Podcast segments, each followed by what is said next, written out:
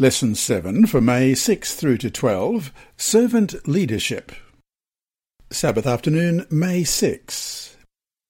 Before we start, let's pray.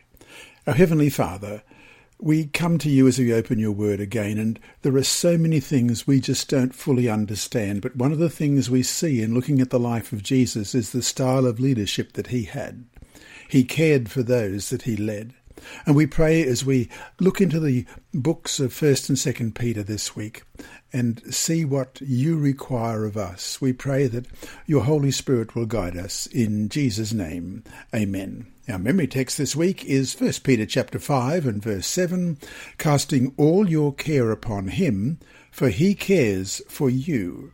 Let's read that again, 1 Peter chapter 5 verse 7 casting all your care upon him, for he cares for you. Studies of growing churches almost always highlight the importance of effective leadership. This leadership takes its vision from God and His Word and provides opportunity for everybody in the congregation to exercise his or her own spiritual gifts in pursuit of the Gospel Commission. But church leadership is highly challenging. Volunteers, who often give of their time, even though they already are busy, largely run churches. Members can vote with their feet by ceasing to attend if something happens that they cannot support. Furthermore, an effective Christian leader also must be deeply spiritual. And we shouldn't forget that Peter is writing to churches that are experiencing persecution. The church leader is particularly vulnerable at such times. Who then is equipped for this task? In 1 Peter chapter 5 verses 1 through to 10, Peter addresses the matter of Christian leadership on the local church level. In these verses, he writes about some of the crucial characteristics needed, not just in the local leaders, but in members as well. His words are as relevant for us today as they were then.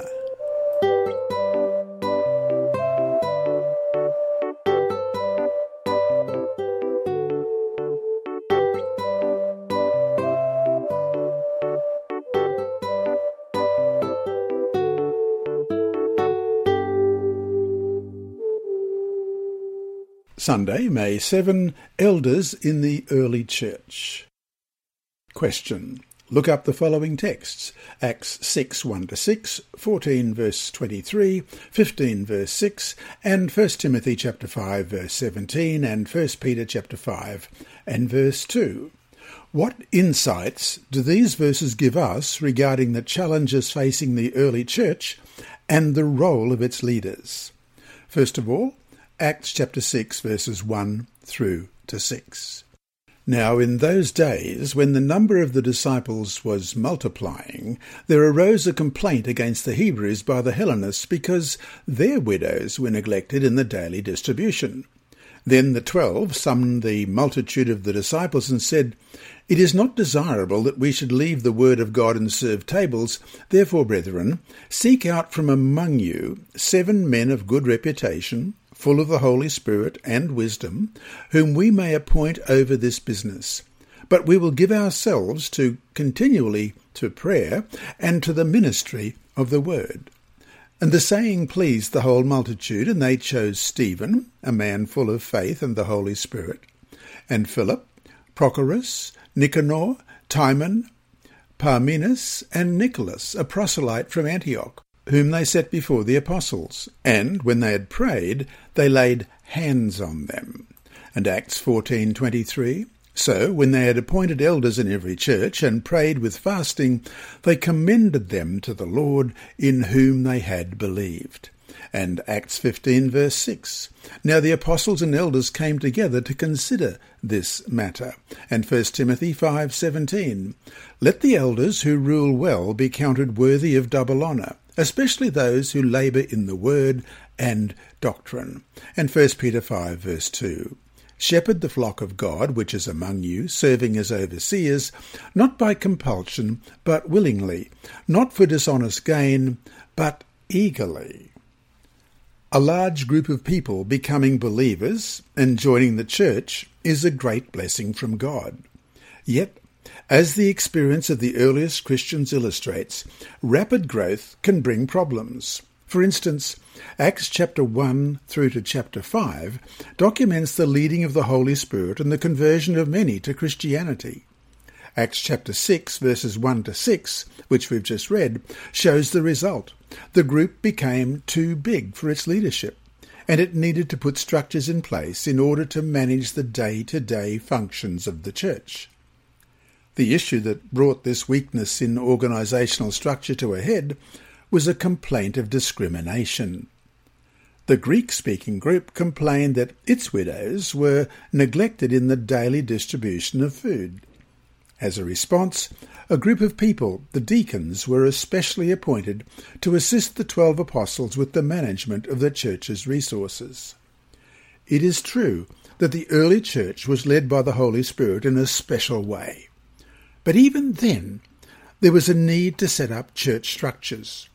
One key group of church leaders needed very early was the elders, who were established for every local congregation. In fact, appointing elders to lead these newly formed groups of Christians was something that Paul and Barnabas did as they went to places that had yet to hear about Jesus, as we read in Acts 14:23. Elders were given many different roles in early Christianity. As leaders of their local community, from time to time, they acted as instructors in teaching new converts. They preached, and they ensured the necessary things were done for the well-being of the community, as we read in Acts 15, 1 Timothy 5, and 1 Peter chapter 5 just a couple of minutes ago. So to finish today, what are ways that you can learn to work better with the leaders in your local church even when you don't always agree on things.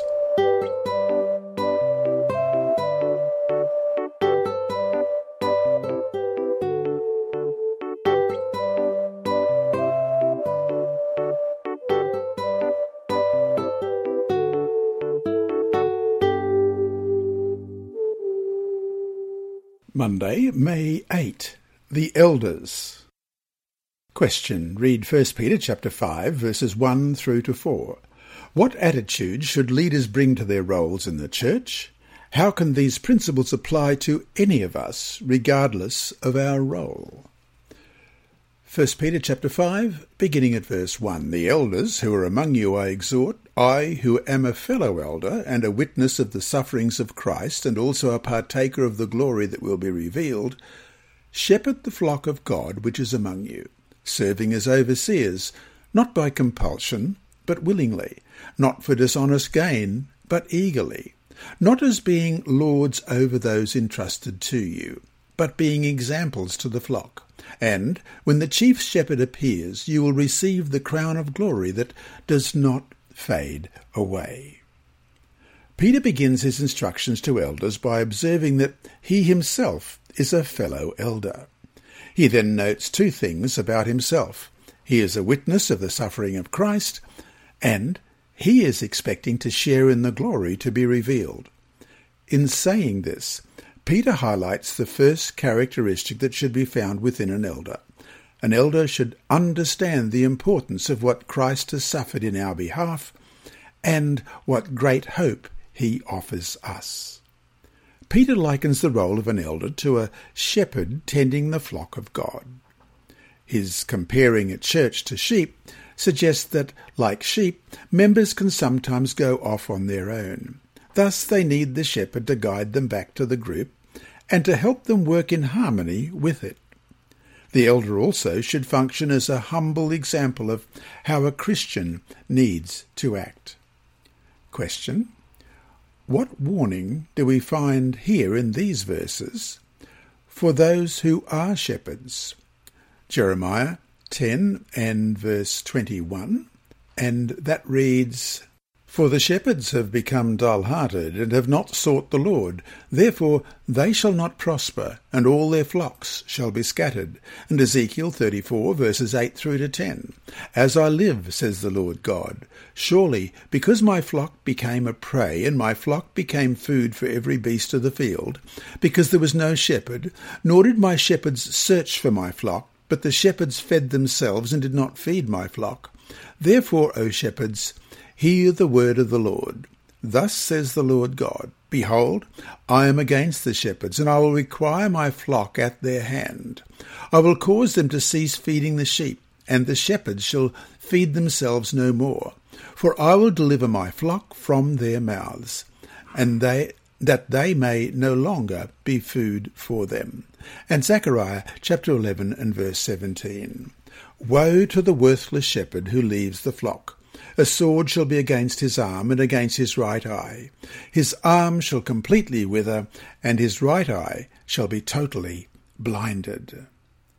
An important role of Christian leadership is to work with the people in the church as patiently as shepherds must work with their sheep. Elders must gently bring them together for worship and for sharing the message of Jesus with those who need to know him and the salvation found in him.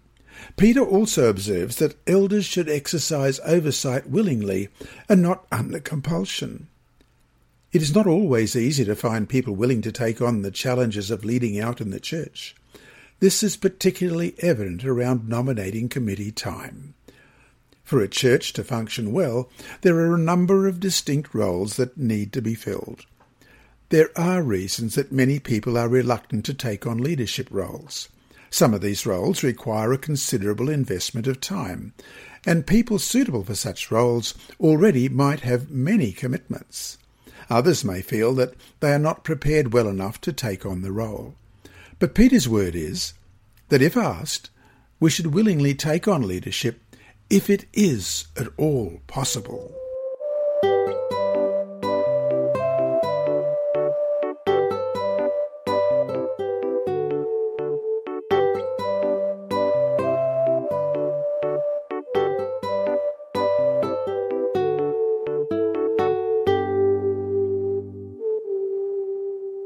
Tuesday, May 9. Servant Leadership. Question. Read 1 Peter chapter 5 verse 3 and Matthew chapter 20 verses 20 to 28. What crucial principles of Christian leadership are found in these texts? First of all, 1 Peter chapter 5 verse 3, nor as being lords over those entrusted to you, but being examples to the flock. And Matthew chapter 20 verse 20 to 28. Then the mother of Zebedee's sons came to him with her sons, kneeling down and asking something from him. And he said to her, What do you wish? She said to him, Grant that these two sons of mine may sit, one on your right hand and the other on the left, in your kingdom. But Jesus answered and said, You do not know what you ask. Are you able to drink the cup that I am about to drink, and be baptized with the baptism that I am baptized with? They said to him, We are able. So he said to them, You will indeed drink my cup and be baptized with the baptism that I am baptized with, but to sit on my right hand and on my left is not mine to give, but it is for those for whom it is prepared by the Father. And when the ten heard it, they were greatly displeased with the two brothers. But Jesus called them to himself and said, you know that the rulers of the Gentiles lord it over them, and those who are great exercise authority over them. Yet it shall not be so among you. But whoever desires to become great among you, let him be your servant. And whoever desires to be first among you, let him be your slave, just as the Son of Man did not come to be served, but to serve, and to give his life a ransom for many. In Greek, the word, the key word in 1 Peter 5 3 is katakuriontes. The same word also is found in Matthew 20 25 and means to exercise dominion or to lord it over someone. Thus, the instruction to elders given in 1 Peter 5 3 might be translated, Do not lord it over those in your charge, and reflects the words of Jesus in Matthew 20 25. Matthew 20, 20 to 23 provides the context for the sayings of Jesus in Matthew 20 verses 24 to 28. The mother of James and John had approached Jesus with the request that when Jesus came into his kingdom, One son should sit on his right hand and the other at his left. Ellen White writes in Desire of Ages, page 548. Jesus bears tenderly with them, not rebuking their selfishness in seeking preference above their brethren. He reads their hearts. He knows the depth of their attachment to him. Their love is not a mere human affection. Though defiled by the earthliness of its human channel, it is an outflowing from the fountain of his own redeeming love. He will not rebuke, but deepen and purify. End of quote. Jesus explains that this position of honour is one that is granted by the Father, not by him. But then he goes on to explain that a key difference between his kingdom and those of the Gentile nations is the type of leader that will emerge in his kingdom. Those who wish to lead in the kingdom, where Jesus is king, must become servants because the leaders in Jesus' kingdom will be like Jesus. The Son, as it says in Matthew 20, 28, of man, came not to be served, but to serve, and to give his life a ransom for many. Thus, Peter is calling church leaders to the same ideal. The surrender of self-denial seen in Jesus must be revealed in them as well. And so to finish today, read Philippians chapter 2, verses 4 through to 8. Let this mind be in you, which was also in Christ Jesus, who, being in the form of God, did not consider it robbery to be equal with God, but made himself of no reputation, taking the form of a bondservant, and coming in the likeness of men. And, being found in appearance as a man, he humbled himself, and became obedient to the point of death, even the death of the cross. And I left out verse 4 at the beginning. Let each of you look out not only for his own interests, but also for the interests of others. How does what Paul says here coincide with what Peter wrote? More important, how can we do the things that we are called to do in these verses?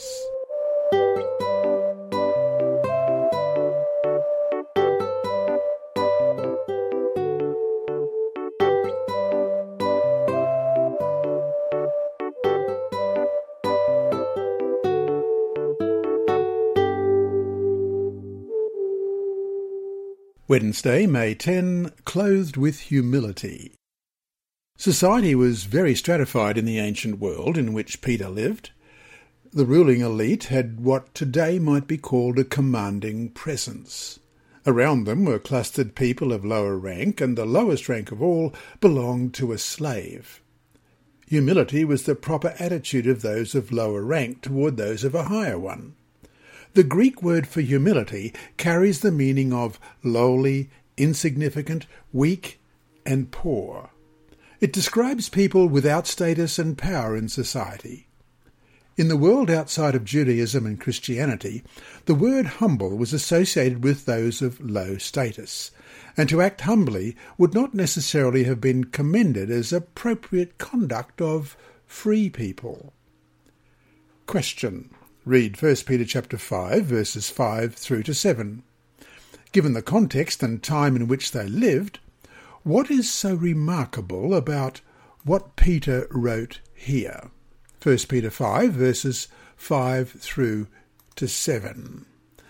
And that reads, Likewise, you younger people, submit yourselves to your elders. Yes, all of you be submissive to one another and be clothed with humility, for God resists the proud, but gives grace to the humble.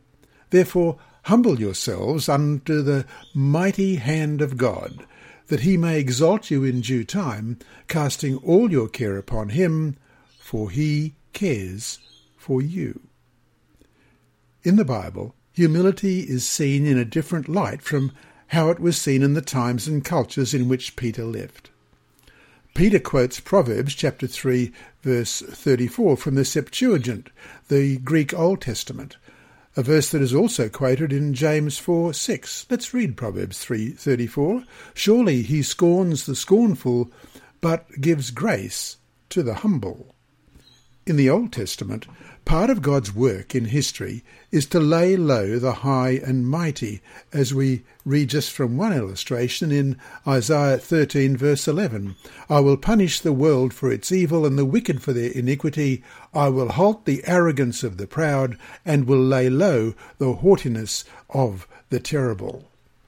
One's proper attitude toward God is humility as Peter says in verse 6 there. Therefore, humble yourselves under the mighty hand of God, that he may exalt you in due time. Humility rather than pride should characterize the Christian's relationship, not only with God, but with others, as we read in verse 5 too. Christians, even Christian leaders, are aware that they are sinners saved by God's grace. In this most important sense, then, we are all equals, and before the cross we should all be humbled. And this humility must be revealed in our relationship with others, especially those over whom we have charge. Sure, anyone could be humble before God, the Creator of the heavens and the earth. Also, it's relatively easy to be humble before those who are above us, who have power over us, and who are higher in status than we are. The true test comes when we reveal humility toward those who are under us, who have no power over us. That's the kind of humility Peter is talking about here. And so, to finish today, what is it about the cross and what it represents that should always keep us humble?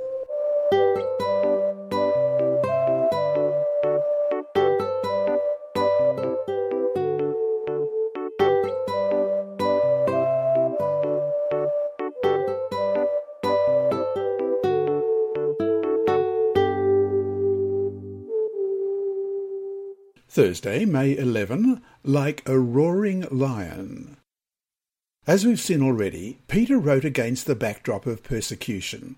The great controversy theme wasn't just abstract theology to his readers. They were experiencing it in a way that many of us have not, at least for now. Question. Read 1 Peter chapter 5 verses 8 to 10 and Revelation chapter 12 verses 7 through to 9.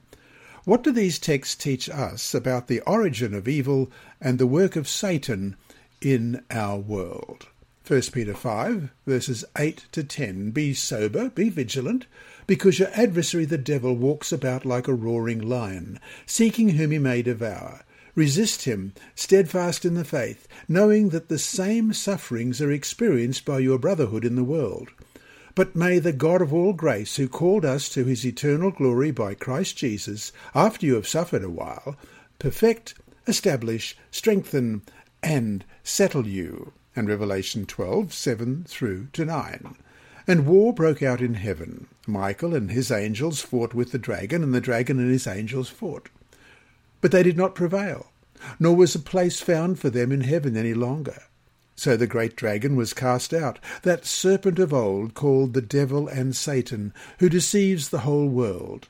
He was cast to the earth, and his angels were cast out with him. The book of Revelation reveals that Christians play a part in a cosmic battle between the forces of good and the forces of evil. In Revelation, the forces of good are led by Jesus, who is the Word of God, the King of kings and the Lord of lords, as it says in Revelation 19. The forces of evil are led by the devil, also called Satan, and pictured as a dragon in Revelation 12 7 to 9. Though popular media and even some Christians deny the reality of Satan, the fact is that the devil is a powerful being who has only evil intentions for us. Yet the good news is that the devil will ultimately be destroyed at the end, as we read in Revelation 20 verses 9 and 10. They went up on the breadth of the earth and surrounded the camp of the saints and the beloved city, and fire came down from God out of heaven and devoured them. The devil who deceived them was cast into the lake of fire and brimstone, where the beast and the false prophet are, and they will be tormented day and night for ever and ever. Peter does not diminish the danger the devil represents. The devil is like a roaring lion that is looking to devour all he can, as we read uh, earlier in 1 Peter 1 and verse 8. Peter points out too that his readers can see the power of the devil in their own present suffering, as we uh, read in 1 Peter chapter 5 and verse 10. But may the God of all grace, who called us to his eternal glory by Christ Jesus, after you have suffered a while, perfect, establish, strengthen, and settle you. Question. Having read 1 Peter 5.10, what is Peter saying to us there? Though we don't know the exact nature of their trials, what we can see is the hope that Peter expresses. Yes, the devil is real, the battle is real, and our sufferings are real. But the God of all grace has defeated the devil. So, whatever we are suffering, if we remain faithful even unto death, victory is assured, thanks to Jesus. And we read our final text for today in Hebrews 11 13 to 16, which is the heavenly hope. These all died in faith, not having received the promises, but having seen them afar off, were assured of them, embraced them, and confessed that they were strangers and pilgrims on the earth. For those who say such things declare plainly that they seek a homeland. And truly, if they had called to mind that country from which they had come out, they would have had opportunity to return. But now they desire a better, that is, a heavenly country. Therefore, God is not ashamed to be called their God, for he has prepared a city for them.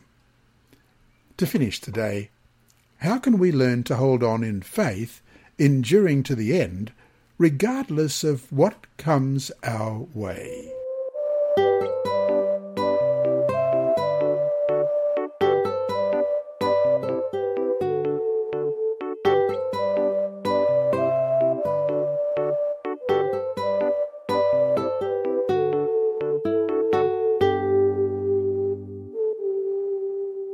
Friday, May 12. A great example of the servant leadership of Jesus is found in his behaviour at the Last Supper. At that time, Jesus was fully conscious of who he was, the Son of God, and that he was about to return to his Father. After the meal, he washed the feet of the disciples. He then said, If I then, your Lord and Master, have washed your feet, ye also ought to wash one another's feet. For I have given you an example that ye should do as I have done to you. That's John 13, verses 14 and 15. Each time the followers of Jesus wash one another's feet, they not only reenact this scene, but they remind each other that to be a leader in Jesus' kingdom, one must become as a servant. No doubt, for the rest of their lives, especially after they better understood just who Jesus was, the disciples remembered this act of humility on the part of their Master. No doubt, too, it was on Peter's mind when he called on church elders not to lord it over others, but to be clothed in humility. Ellen White writes in Sons and Daughters of God, page 81 In consenting to become man, Christ manifested a humility that is the marvel of the heavenly intelligences. The act of consenting to be a man would be no humiliation were it not for the fact of Christ's exalted pre existence. We must open our understanding to realize that Christ laid aside his royal robe, his kingly crown, his high command, and clothed his divinity with humanity, that he might meet man where he was, and bring to the human family moral power to become the sons and daughters of God the meekness and humility that characterized the life of Christ will be made manifest in the life and character of those who walk even as he walked. End of quote. And that brings us to our four discussion questions for this week. One, Jesus began his ministry by confronting the devil. Weakened by 40 days of fasting, he was able to resist the devil's temptations by quoting Scripture, and you can read that in Matthew 4, Mark 1, and Luke chapter 4 as well. What does this tell us about how we too can resist the devil in our own lives? 2. What are examples you have seen of What appeared to be true humility in others? What can you learn from those examples? 3. In class, answer this question. Besides what Peter taught in the verses for this week, what are the qualities of a good Christian leader? How might those qualities overlap with good qualities in secular leaders? How might they differ? And 4. How would you answer the claim that Satan is not real but just a symbol of the evil found in human nature?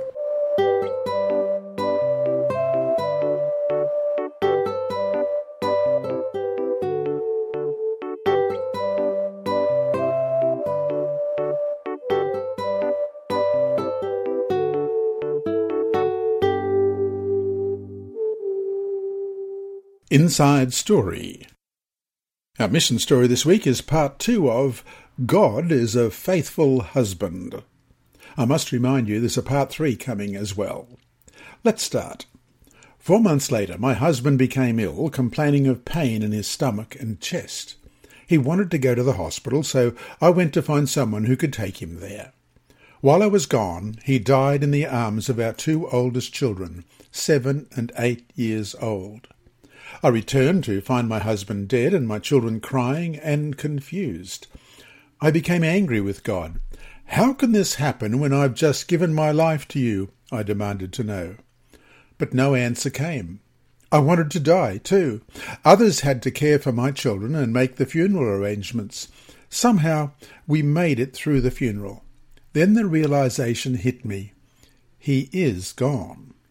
I had no job and five children to care for. How will I survive? We were renting a house, but soon after my husband's funeral, the landlord came to tell us we had to move. My husband's oldest brother invited us to stay in his home. The relationship was stressful, and after nine months we left. My uncle rented a house for the children and me to live in, but I needed to work. My younger sister came to live with us and care for my children, so I could work in the marketplace, buying wholesale vegetables and selling them at a profit. It was difficult, tiring work. The hours were long, and I earned very little. I began attending evening class to learn a skill that would support my family better. Through all my trials, the brothers and sisters of the church supported me. People cared for my children while I worked and attended classes. Others helped with food and money. God sent other compassionate friends to help as well. I wanted to share God's love with others while I worked, so I began selling Seventh day Adventist literature. Every day, God provided what we needed and strengthened my faith. After a year, I was offered work in the Adventist publishing house. I thank God for caring for us through these difficult times. When the children lost their father, God became their father. He has supplied our needs and helped me train them. I taught them to love and glorify God, and they are faithful to Him. And this story is to be continued in next week's Inside Story. Have a great Sabbath. This lesson was read by Dr. Percy Harrell. It was recorded in the studios of Christian Services for the Blind. This podcast is brought to you by the Sabbath School Department and through the services of Hope Channel.